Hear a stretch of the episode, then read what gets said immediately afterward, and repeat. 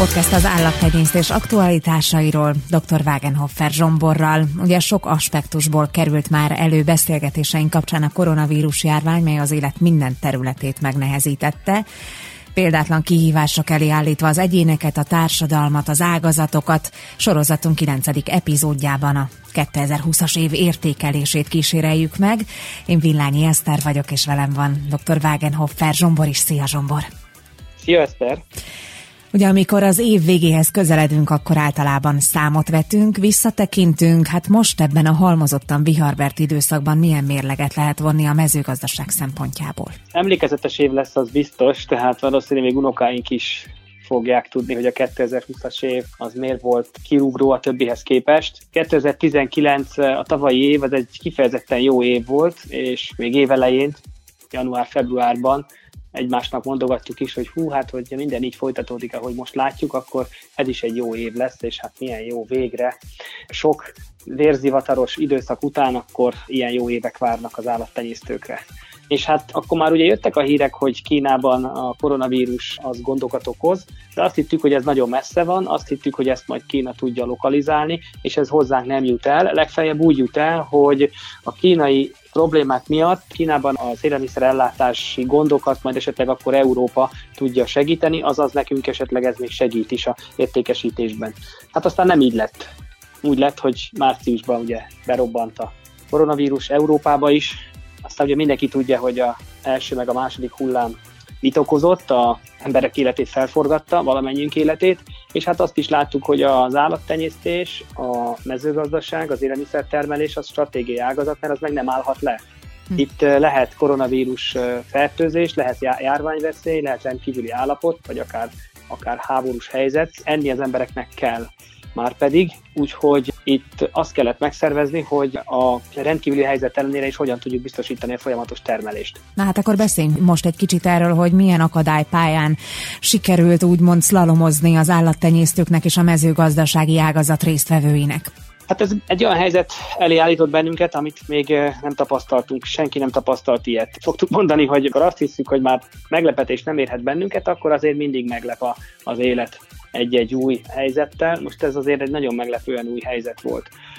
És azért ennek tanulságai szépen sorakoznak már, most is decemberben is már látjuk, hogyha visszanézünk, hogy mi az, ami, amire azt tudjuk mondani, hogy ez azért mindenképp a tanulás szolgálta, és ebből tanulni tudunk, és a jövőben az életünk emiatt másképp fog alakulni. Nem csak azért fog másképp alakulni, mert a, a koronavírus miatt az emberek elkezdtek azért olyan dolgokon is gondolkodni, amin korábban nem. Most egyelőre csak a saját szakmámról beszélek, nem arról, hogy az átlag ember életét ez hogy borította fel, de a mi szakmánknál itt az egyik tanulság az, hogy talán többen látják azt, hogy az élelmiszertermelés az miért fontos, hogy adott országon belül történjen, hogy az a rövid ellátási láncoknak mi a jelentősége, vagy amikor egy országot lezárnak, vagy a határokat lezárják, vagy ha nem is lezárják, de nehezítik az átjárást, vagy egy adott országon belül is a forgalmat, akkor milyen jó az, hogyha országon belül termeljük meg az élelmiszert, és nem függünk senkitől. Tehát ezt már régóta mondjuk egyébként mi is, hogy az élelmiszer ágazat, az élelmiszer ellátás szuverenitása, de ugyanígy vonatkozik ez a tenyésztésre is, tehát hogy a tenyész állatokat,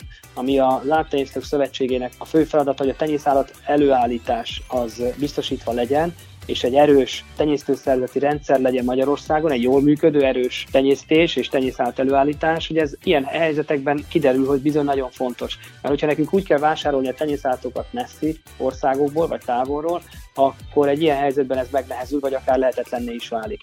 Tehát ez mindenképp egy tanulság, hogy bizony akárki akármit mond, a 21. században azt hittük, hogy a határok azok leomlottak, és bárhonnan a világ legtávolabbi pontjából tudunk egy pillanat alatt ide rendelni termékeket, azért ez nem teljesen így van, és nem teljesen lehet azt hinni, hogy ez, ez bármilyen körülmények között megoldható. Tehát akkor véleményed Aztán, szerint ez erősíti az e felé mozdulást? Ez erősíti az ágazatunkat, legalábbis a jelentőségét, felértékeli. Felértékeli a magyar állattenyésztés jelentőségét Magyarországon. Rávilágít arra, hogy milyen szerencsések vagyunk olyan szempontból, hogy olyan országban lakunk, ahol az élelmiszerellátásban nem lehet gond, ha valamit talán nem szúrunk nagyon, de az csak rajtunk múlik, hiszen a magyar népességnek a dupláját is képesek lennénk élelmiszerrel ellátni. Lehet egyáltalán kezelni ezt az évet lecsupaszítva a koronavírus nélkül a mezőgazdaság tekintetében? Milyen nehézségek voltak, és hát nyilván erre még rárakodott a koronavírus. Hogyha a koronavírus nem jön, akkor az időjárás viszontagságairól szóltak volna a hírek tavasszal, az biztos, és aztán később is, tehát tavasszal is az óriási asszály, amióta mérik a hőmérsékletet 1901 óta, ez volt a harmadik legaszályosabb tavasz, áprilisunk pedig a legaszályosabb volt. A nyár az valamit kárpótolt a csapadék hiányból, de a tavaly őszi vetésű gabonáknál azért a termés átlagon ez meglátszott. Illetve aztán még szeptemberben volt egy viszonylag komolyabb a száj, ami pedig a legelőket károsította, vagy hát kisültek a legelők. Illetve októberben a csapadékos időjárás miatt a betakarítás nehezedett, és egy hónappal eltolódott a kukorica betakarítása és a búza, az őszi búza elvetés. Ugyanakkor, ha a növénytermesztési oldalról nézzük, ez az év egy jó év lesz, mert ősszel nagyon magas terményárak alakultak ki, ami viszont az állattenyésztőknek nem jó. Tehát nem lehet ezt a koronavírusra fogni, bár a koronavírus következtében azért egy kicsit a piacok, nem kicsit, nagyon érzékenyebben reagálnak, és ezek a terményárak, amelyek elkezdtek nyáron fölfele menni, ezek felrobbantották a különböző piacokat, tehát nagyon komoly áremelkedéseket tapasztaltunk az elmúlt időszakban. Azért erre is sokáig fogunk emlékezni, mert ilyet se tapasztaltunk még. Itt viszont már azért a koronavírusnak is van hatása. Ezekben a hetekben látjuk azt, hogy talán elérték a csúcspontjukat, de hát nagyon komoly és soha nem látott árak alakultak ki a terménypiacon, fehérje növények és a gabonák tekintetében.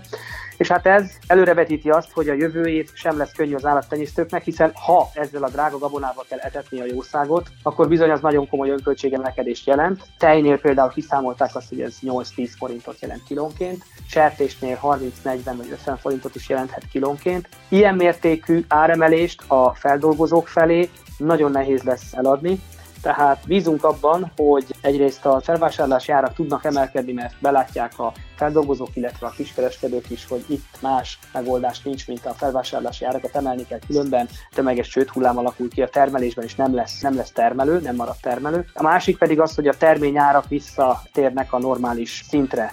Ennek persze azért már lesz hatása, mert már az elmúlt hetekben, hónapokban vásároltak ilyen drága terményt, és azt majd takarmány formájában az állatokra fel kell etetni, vagy élelmiszer formájában, akár mint pékáru, meg kell jelenjen a piacokon. És hogyha az állattenyésztési szektorokra gondolunk, akkor ott mennyire sikerült átvészelni ezt az időszakot, melyek voltak, amelyek jobban megsínlették, és melyek mutattak stabilitást? A főágazatok között akarok egy rangsort kialakítani ebben, hogy kik azok, akik leginkább nehéz helyzetbe kerültek ebben az évben, akkor az első helyen a baromfi ágazat, azt követően a sertés ágazat, aztán a húsmarha, a tej, és aztán talán a juhágazat tehető abba az ágazati körbe, amelyeknél az árak, például a felvásárlási árak nem hogy csökkentek, hanem még emelkedtek is, sőt a bárányárak ebben az évben rekordmagasságba szöktek, Tavasszal azért nem voltunk még ebben ennyire biztosak, hogy ez egy jó év lesz, mert pont a tavaszi időszakban, amikor a Covid helyzet kialakult, akkor volt a húsvéti bárány kiszállítás, és ott volt egy komoly kockázat annak, hogy itt marad ez a húsvéti bárány, de hál' Isten a szakmai szervezetek, a kamara és a minisztérium összehangolt munkája együttműködése lehetővé tette azt, hogy a határokon folyamatos volt a kiszállítás, és a kamionok tudtak közlekedni. De hát akkor kanyarodjunk vissza az ágazatokhoz, tehát a baromfi ágazatban már februárban a madárinfluenza sajnos megjelent, és aztán végig söpört az országon. Közel 5 millió baromfit kellett megsemmisíteni, ez egy óriási érvágás az ágazatnak. Itt a magas takarmányárak aztán egy újabb pofont adtak ennek, illetve hát amiatt, hogy megjelent a madárinfluenza, nagyon sok felvevő piacunk, exportpiacunk, az bezárt. 180%-ban vagyunk önellátóak baromfi húsból, ami nagyon jó, viszont nagyon kitettek vagyunk ezért az exportpiacoknak, és hogyha azt bezárják, akkor bent marad ez a nagy mennyiségű termék, és a raktárak megteltek, a raktárkapacitás az nem olyan hatalmas, hogy hosszú hónapokig tudjunk úgy termelni, hogy nem, nem tudunk eladni, és különösen a baromfin belül a víziszárnyos ágazat az, amelyik nagyon komoly, és hát mondhatni súlyos problémákkal küzdik ezekben az időkben. Itt egy nagyon komoly vízválasztó lesz 2020. Az, aki 2020-at túléli ebben az ágazatban, az mindenképpen nagyon válságálló, az biztos. A sertéságazatnál az árak évelején nagyon jók voltak, és aztán év végére nagyon lecsökkentek. Ez nem csak a Covid helyzetnek köszönhető, hanem az afrikai sertéspestésnek is, ami sajnos feltartózhatatlanul terjed, és Németországban is megjelent szeptemberben. És azzal, hogy a legnagyobb európai exportőrnél megjelent, amelyik egyébként Kínában nagyon komoly mennyiséget exportál, azonnal Kína lezárta a német sertéshús elől a határait, de olyan szinten, hogy már az úton lévő hajókat sem engedte be, és aztán ez tovább gyűrűzött Európára, hiszen hogyha Európa legnagyobb sertéshús előállítója, mert a legtöbb sertés ugyan Spanyolországban van, de a legtöbb sertést Németországban vágják. Tehát, hogyha egy ekkora piacon gond van, és a legfőbb ázsiai exportpiaca az egyik napról másikra lezárul, és aztán a többi piac is egyébként, ami harmadik ország, tehát Európai Unión kívüli ország, azok lezárták a német sertéshús előtt az ország határt, ez elkezdett torlódni, és elkezdett felgyülemleni Európában, és hát így egy árcsökkenés indult el.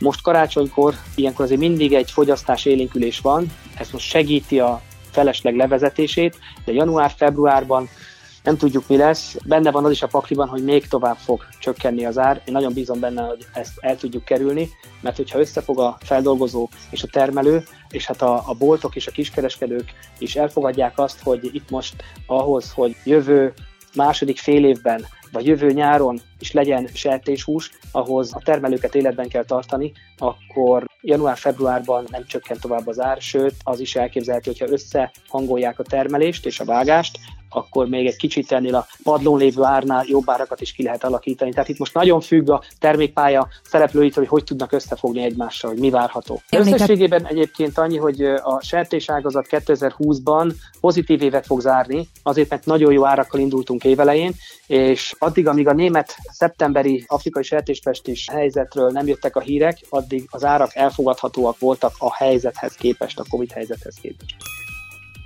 Ugye említetted még a húsmarha ágazatot, illetve a tejágazatot.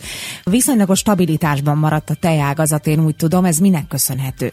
Na itt például, amit a sertésnél sokszor hiányolunk, a termékpálya összefogást, az itt nagyon szépen kijön, hogy a termelők, feldolgozók és a kiskereskedelmi hálózatok is viszonylag jól tudnak együttműködni, jobban odafigyelnek egymásra, és például amikor egy ilyen túltermelési helyzet van, vagy egy piaci nehézség van, akkor a kereskedelem nem rohan egyből oda arra a helyre a Európában, vagy akár a világban, ahol olcsón tud venni tejet, vagy tejterméket, hanem megpróbálja a hazai terméket egy kicsit magasabb áron értékesíteni, hiszen a fogyasztó Magyarországon is elsősorban a magyar terméket keresik, és azt vásárolnák, amennyiben annak az ára az a többi termékhez képest nem lenne magasabb. Viszont ezt gyakran kihasználja a kereskedelem, hogy a magyar ember a magyar terméket szereti, akkor fölemeli a magyar termék árát, indokolatlanul is akár. Egy ilyen helyzetben, amikor nagyon érzékeny a piac, tehát lemennek az árak, vagy nincs elég kereslet, és a bolt akár tudna visszaélni azzal, hogy olcsó terméket hoz be valahonnan, és ezzel leveri az árakat. Ez azért úgy láttuk, hogy nem olyan mértékben valósult meg, mint mondjuk 10 évvel ezelőtt, amikor ilyenkor jöttek a dömpingáras termékek be az országba, UHT tej formájában akár, vagy sajtformájában is, és padlóra küldte a magyar árakat. Ezt most nem tapasztaltuk, egy stabil piacot láttunk a tejnél, és ez nagyon tanulságos a többi szektor számára is, hogy igen, hogyha összefogunk, és folyamatosan tárgyalunk egymással, és kicsit odafigyelünk a másikra, nem csak a saját érdekünket nézzük, akkor hosszú távon abból mindenki profitálhat. És akkor utolsó a marhahús, tehát a húsmarha ágazat. Ez egy olyan ágazat, ami az elmúlt időszakban sikerágazatként szoktuk hívni, hiszen a létszámemelkedés itt volt a legnagyobb az állattenyésztési ágazatok között. Ugyanakkor nagyon nagy az export kitettsége ennek az ágazatnak is, mint mondjuk a kiskérődzőnél, a jú, a bárány esetén, vagy a baromfinál. És itt is az történt, hogy a piacok, amelyek a magyar marhahúst vagy hízóállatot vásárolni szokták, bizony gyengélkedtek. Olaszország, Törökország, délszláv államokból kevesebb igény érkezett, főleg Törökországból, amelyik az elmúlt években, elmúlt most már lassan tíz éve a legnagyobb élőmarha felvásárlónk volt, jelentősen visszaesett a kereslet ebben az évben, ami egyébként nem csak a Covid helyzetnek tudható be, hanem ez egy folyamat, a török gazdaság most már évek óta rosszabbul teljesít, mint az, azt megelőző időszakában, és a líra és az euró, illetve a líra és a dollár árfolyama kedvezőtlenül alakult a törökök szempontjából, tehát nekik egyre drágább vásárolni külföldről marhát vagy marha. Ezt nagyon érezzük, ezt nagyon látjuk. Tehát a húsmarha ágazat összességében ebben az évben nem egy jó évet zár, és a másik pedig a marha hús, mint prémium termék, ez a drágább húsféleségek közé tartozik, és egy ilyen helyzetben, ilyen rendkívüli helyzetben, mint amilyen az idei, nagyon sok ember kétszer is meggondolja, hogy ha húst vesz, akkor az olcsóbbat fogja vásárolni, és nem a drágábbat, vagy hogy milyen húst vásároljon. Tehát a leghamarabb ilyenkor a prémium termékek, vagy a drága élelmiszerek fogyasztása esik vissza, és ez be is következett. Úgyhogy emiatt a húsmarha ágazat, illetve a marhahús piac az egyáltalán nem egy jó évet zár. Hát nagyon sokáig lehetne még taglalni, azt hiszem, hogy ennek az évnek a tanulságait, és azt, amit tapasztaltunk. Még egy rövid szubjektív értékelést kérek tőle. Te mire számítasz 2021-ben, és hogyha hát egy kicsit ilyen összességében nézzük azokat a dolgokat, amiket most így megéltünk 2020-ban, akkor milyen konzekvenciát lehet levonni? Alapvetően optimista természetű vagyok, tehát ezt is szeretném sugalni, hogy az nem kerül semmibe, hogyha az ember bizakodik. És kell is bizakodni, anélkül nem lehet ebben az ágazatban, amiben mi dolgozunk, és ahol hosszú évekre előre kell gondolkodni, nem lehetünk sikeresek, hogyha nincs bennünk meg ez, a, ez az alapvető optimizmus. Tehát én azt mondom, hogy 2020, ahogy itt mondtam a különböző ágazatok értékelésénél, azért nem volt annyira drámaian rossz, mint amennyire az utolsó hónapokban már úgy tűnik, mert már elfáradtunk egyszerűen, mindenkinek ugye ez a sok karantén esetleg, akit ért, vagy ez a sok megszorítás, szorítás, ez azért úgy személyes kapcsolatok hiánya azért kikezdi az embernek a, a hangulatát, és ez rányomja a bélyegét a piacra is, rányomja a bélyegét a termelőkre is, a tenyésztési kedv, termelési kedv az sokkal rosszabb, mint volt korábban. Ez egyértelmű. De én nagyon bízom abban, hogy az embereknek enni kell, tehát a fogyasztás az azért drasztikusan nem tud csökkenni, és én bízom abban, hogy a magyar termelők és a feldolgozók, illetve hát a kereskedők együttműködése ezekből a jó példákból, amiket elmondtam, tudnak tanulni, és jobban össze tudnak dolgozni, és hogyha így tesznek, akkor 2021-ben azért sikerül, én nem várom azt, hogy 2021 egy kiugróan jó év legyen, de a első fél év még valószínű, hogy nehéz lesz, a második fél évben már mindenképpen pozitív tendenciákat szeretnék látni, és hát persze, hogyha azért lehet minél hamarabb jó lenne, hogyha ez elindulna. Hát akkor legyen ez a végszó, és ezzel kívánok neked boldog karácsonyt, és egy nagyon sikeres új esztendőt. Köszönöm szépen én is valamennyi hallgatónknak, és neked is áldott karácsonyi ünnepeket kívánok, jó egészségben eltöltött ünnepeket és új esztendőt. Podcast az állattenyésztés aktualitásairól dr. Wagenhofer Zsomborral. Sorozatunk 9. epizódját hallhatták, követhetnek minket itt az Encoron, hallgathatnak minket a Spotify-on, de műsorunk a Google Podcast-on is elérhető. A viszont hallásra!